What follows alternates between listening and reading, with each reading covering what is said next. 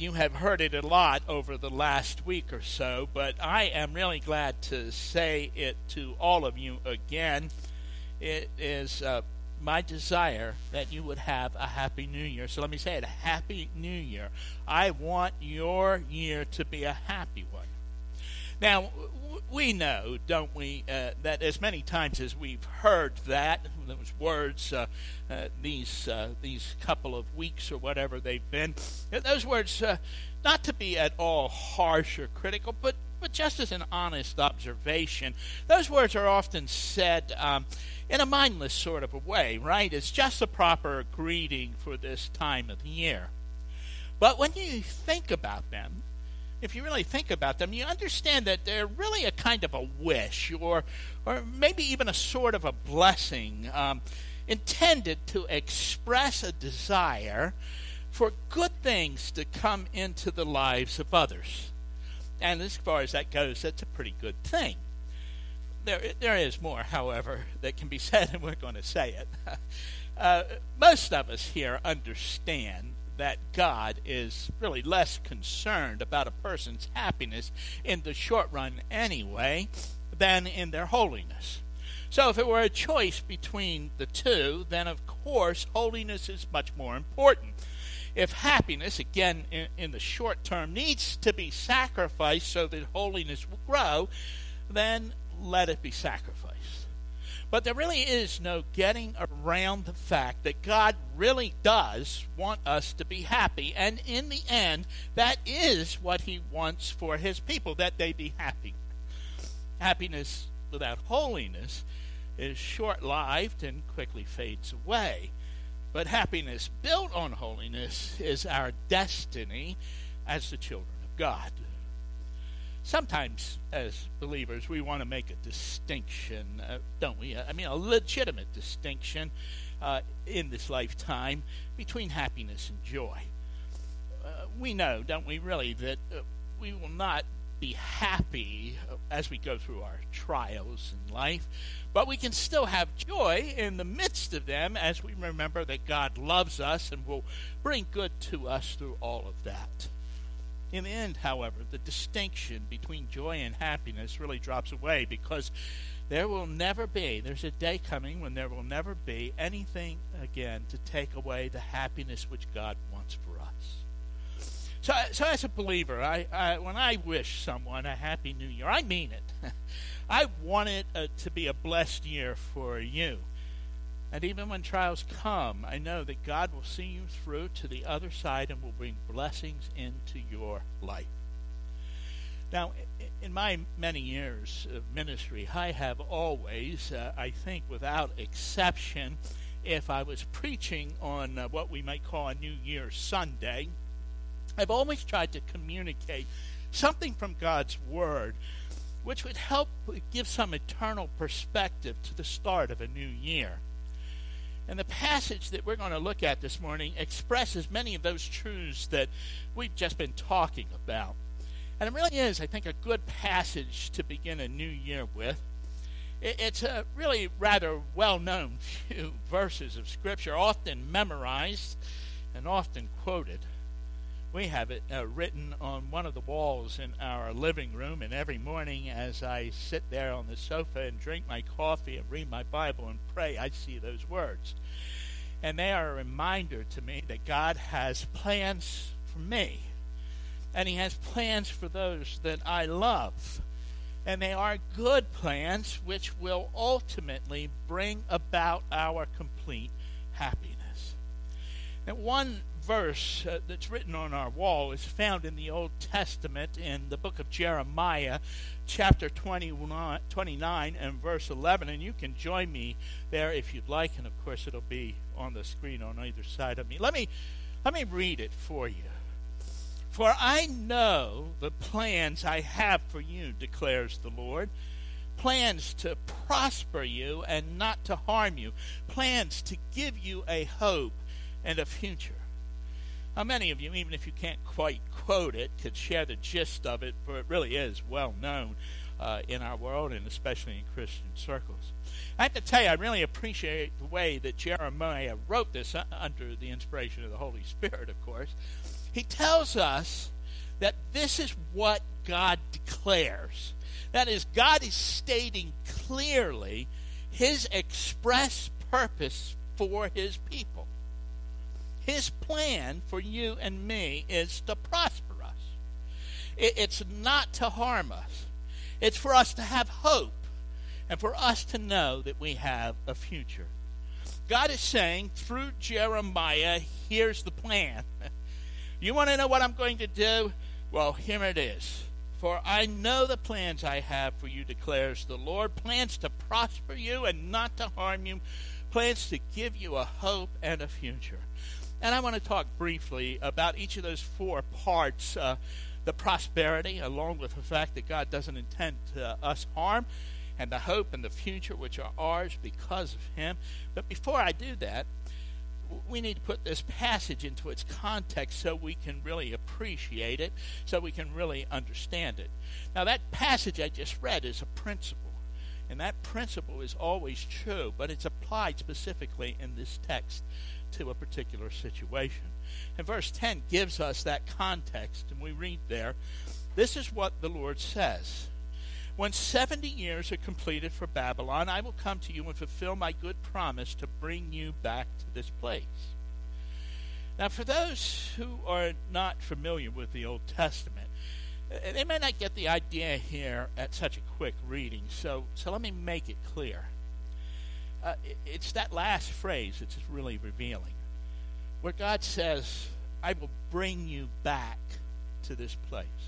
See, that's going to happen after seventy years of captivity in Babylon.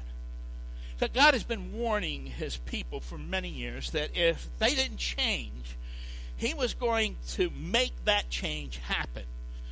And the way he was going to do that is he was going to send them into captivity. It would be as if God were saying to us, to you and I, to us, to we people who are here today, that I'm going to take your country away from you.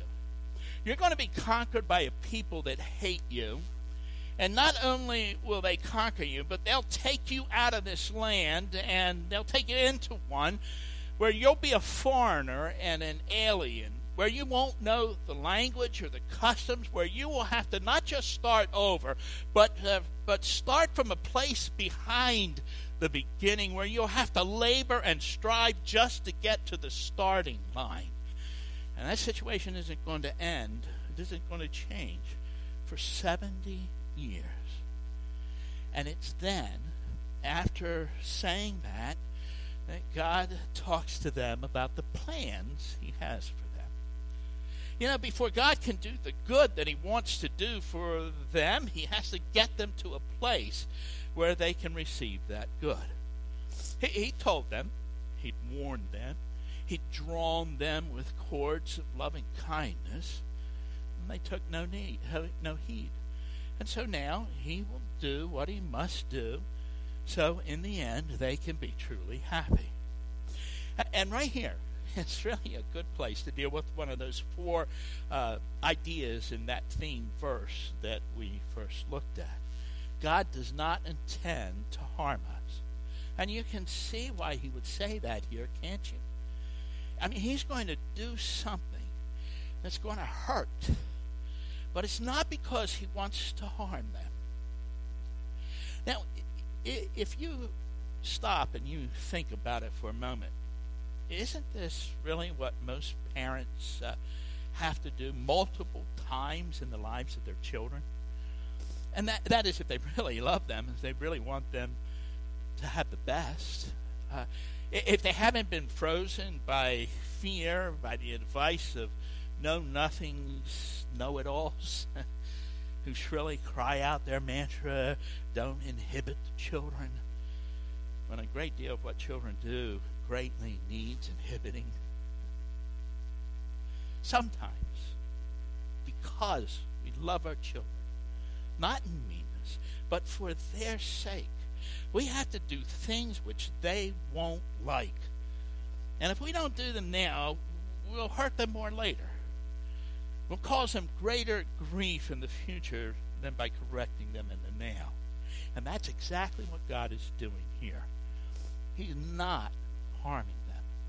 As hard as it is, as hard as this thing is going to be. Now, verse fourteen tells us the end result, uh, what that end result will be for the nation of the Israelites. And we read there, I will be found by you, declares the Lord, and will bring you back from captivity. I will gather you from all the nations and places I have banished you, declares the Lord, and will bring you back to this place from which I carried you into exile. So that's what's going to happen. God will bring them back to where he wanted them to be in the first place. The place where he would be their God and they would be his people. So maybe a, a small illustration might help us to understand this. You know, when our kids were, were little and we would take them into a restaurant and... Uh, Well, we do that, but we simply wouldn't let them run around and misbehave or carry on. We expected them to act like they were civilized, even though we knew that that was still a work in progress. And nothing we asked of them was beyond their ability. If they misbehaved, we called them on it, and they knew if they didn't change their ways, then there would be a price to be paid. You know, when they got a bit older... And really, even before they reached their teenage years, actually, and we went into a restaurant where there were children whose parents were letting them run wild, you know what our kids would say? They would say to us how glad they were that we didn't allow them to act that way. You see, we held the reins on our children until they could hold the reins themselves, until they... could keep to the right way. And that's exactly what God was doing in the lives of the Israelites. He, he had tried to correct them, but they didn't listen. And so, so he did what he did, not to harm them, but to change them and to make them into the kind of people he could bless. And when they finally did return to the land, they were a changed people. So here's the plan. God doesn't want to harm us. He wants to prosper us. He wants us to have a hope. He wants us to have a future. And that's exactly what he's doing in your life and in mine. Now, now we've already talked about the fact that he doesn't want to harm us. But what's meant when he says that he wants to prosper us? Oh, you'll hear that term preached in lots of different churches, right? The prosperity gospel stuff. Well, let me just get that financial aspect of prosperity out of the way at first. I have to tell you, it's really the least important way in which God will prosper us. It's certainly not the focus of what he's saying here. The truth is, um, some of the most unhappy people in all the world are the wealthy. And that old saw really is true. Money really cannot buy happiness. Now, God isn't against money. I mean, he's against the love of money. I have to tell you, it's really much better to have to rely on God because you don't have a big bank account than to have a bank account which keeps you from relying on him. And he knows what it is that will really make us happy. And, and here's the truth, my friends. The, the, the greatest things in life, the things that God wants to prosper in our lives, the thing he wants to bring about and, and cause to grow are relationships. See, all of the money in the world cannot bring a loved one back from death. All of the money in the world cannot fix a shattered life. All of the money in the world cannot heal the brokenhearted. That old saw is true. No one on their deathbed ever wished they'd spent more time in the office. Relationships are the real treasures in life, and God wants us to have them.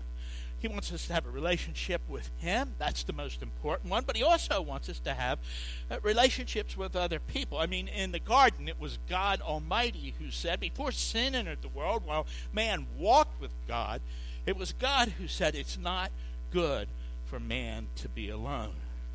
And so he wants us to have relationships, and he wants us to have a real relationships, a relationship with him and with others, relationships that are filled with love and understanding and friendship and caring and joy, and that is real prosperity.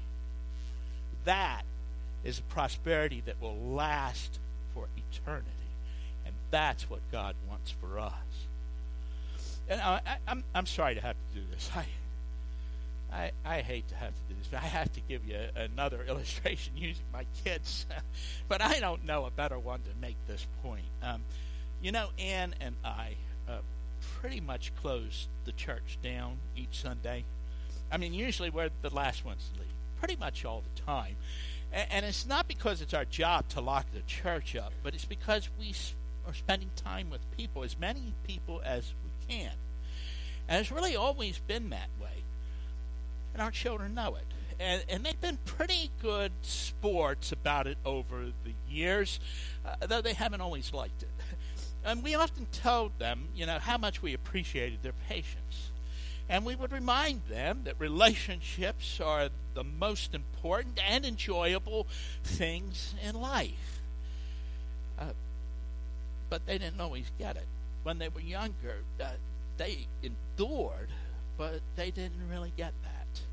They just didn't see how talking to people could be so good. But you know, God uh, has been good. A- and they get it now. Uh, they understand now. And, and that understanding is going to grow with time.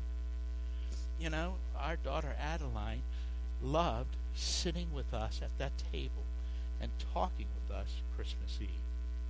Our son Bo, our son Earl.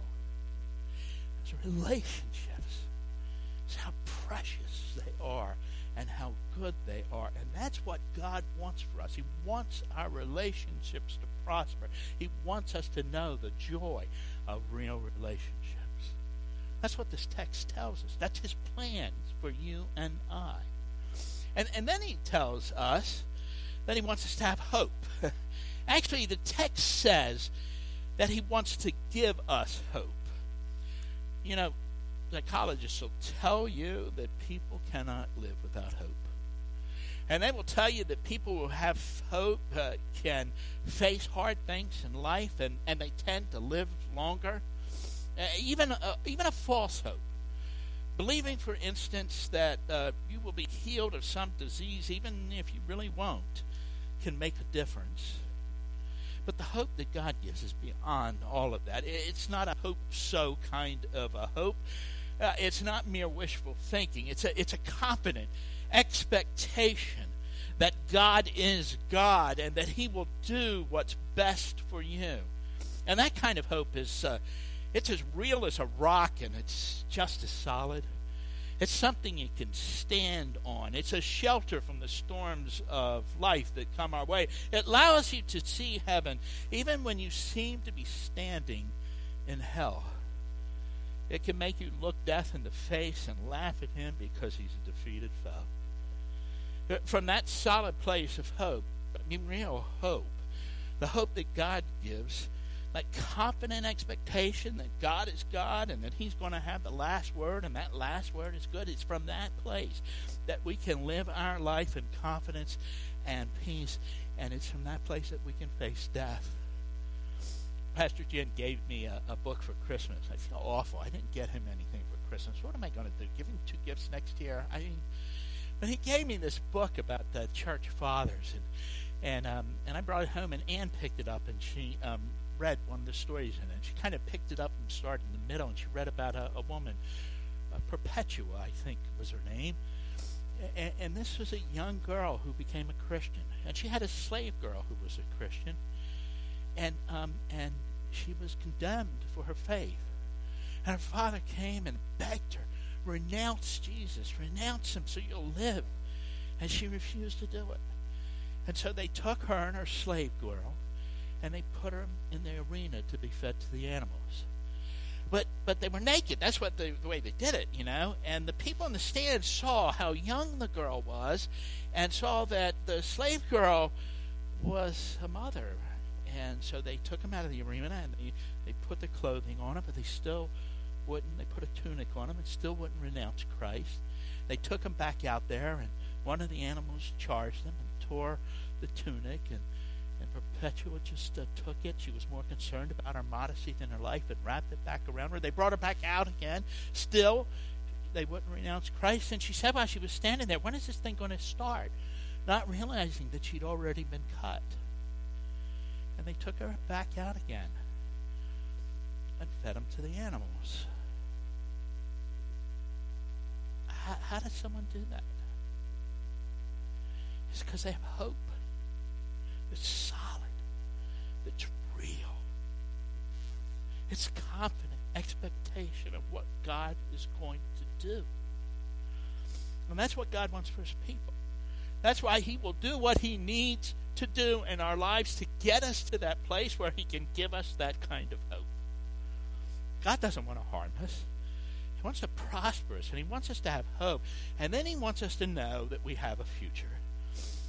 Now, this doesn't mean uh, just that there will be a future. Of course there will be, for everyone. But not everyone will like what their future holds. Yet for us who know Christ, what that means to us is that our future is bright. Uh, it, it's lit. I, and I've been told that that's a pretty popular word with young people today. I wouldn't know it. But our future is lit through and through with the light of the glory of God. I mean, we might go through darkness now, but we were meant to live in the light. We may go through hard times now, but God created us for happiness, unending and unmarred. And he wants us to know that. And knowing that really matters. It helps us to put all of life into perspective. The good things that we might have in this life and the hard things, it puts it into real perspective for us. Whatever good we've known, whatever hardships we must endure, the best, the best, the very best is yet to come. And that's God's plan for us. If we belong to him, if we've come to Christ, he, he intends to prosper us. He will never harm us. He will give us hope. He wants us to know we have a future. And he will do what he must do to bring us to a place where he can really make us happy. The Israelites were carried into captivity.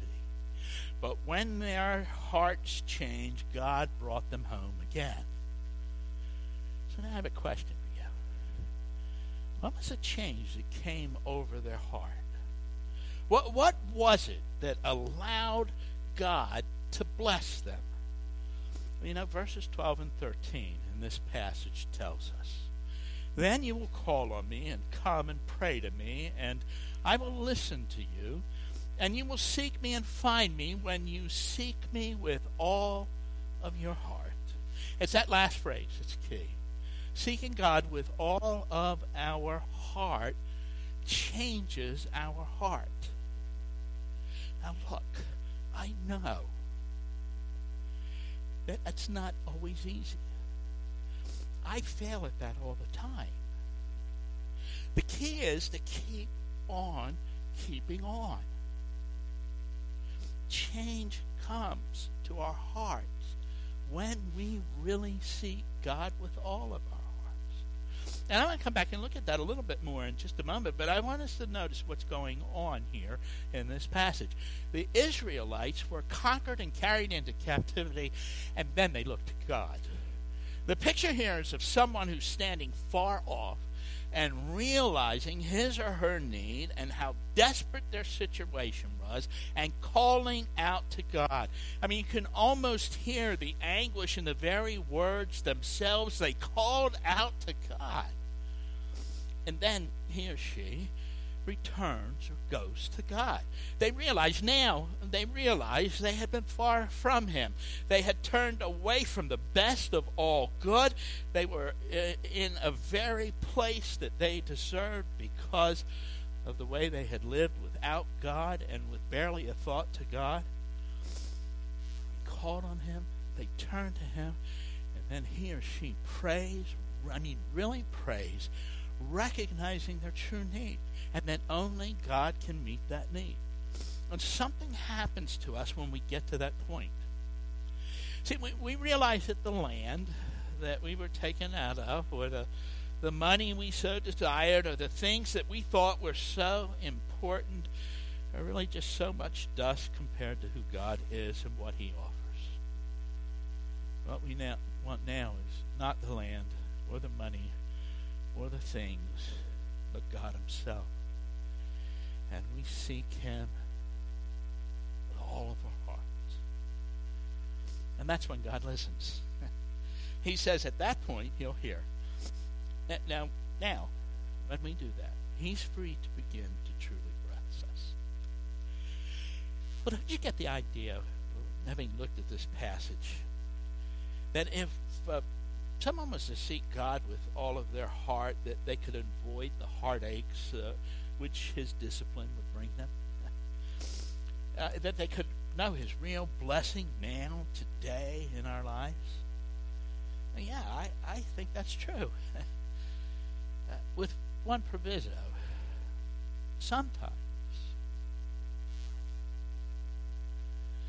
sometimes, even those who seek God with all their heart are still carried off into captivity. You know, it, careful reading in the Old Testament will show you there were many faithful people who went into captivity, though they themselves didn't deserve it. And as hard as that is to understand, that too is part of God's plan.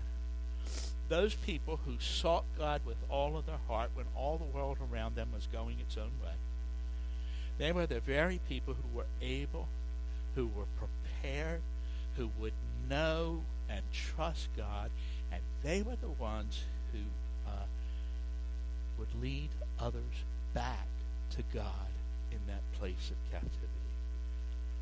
They were the ones that would bring those in darkness back into the light.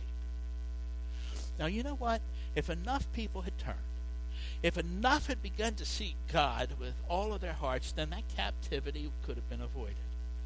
And so the best way to help people um, to avoid captivity, to help yourself avoid it, the best way to, to help people to turn to God is to be right with God yourself. You can't do something better than that. But if you have to go into captivity, and sometimes we must, how much better is it to go with God, with God at your side? How much better than going alone without him, without his saint, and without his comfort? So here's the plan.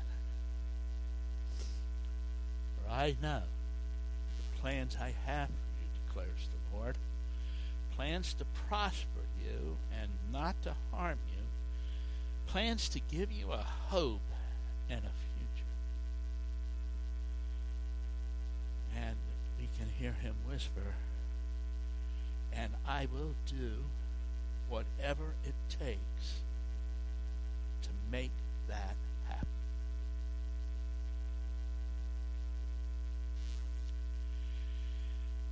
As hard as it might be,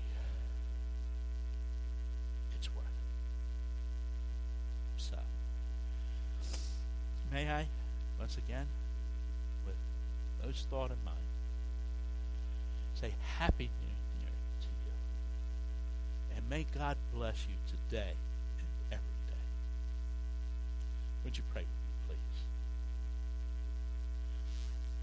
Thanks uh, once again for your faithfulness to us. Thank you, Lord, that you're faithful. You speak the good things to us, but you will tell us those things we need to hear. You have blessed us abundantly. Every good and perfect gift we've ever had has come from you. But you will take us as your dear children, and you will discipline us as need be. And we're told not to despise that discipline, but to realize that treat us as children. Well, that's what we are, not because of any good thing we've ever done, but because of our Savior who died in our place on that cross. And it's in his name that we offer you ourselves this day.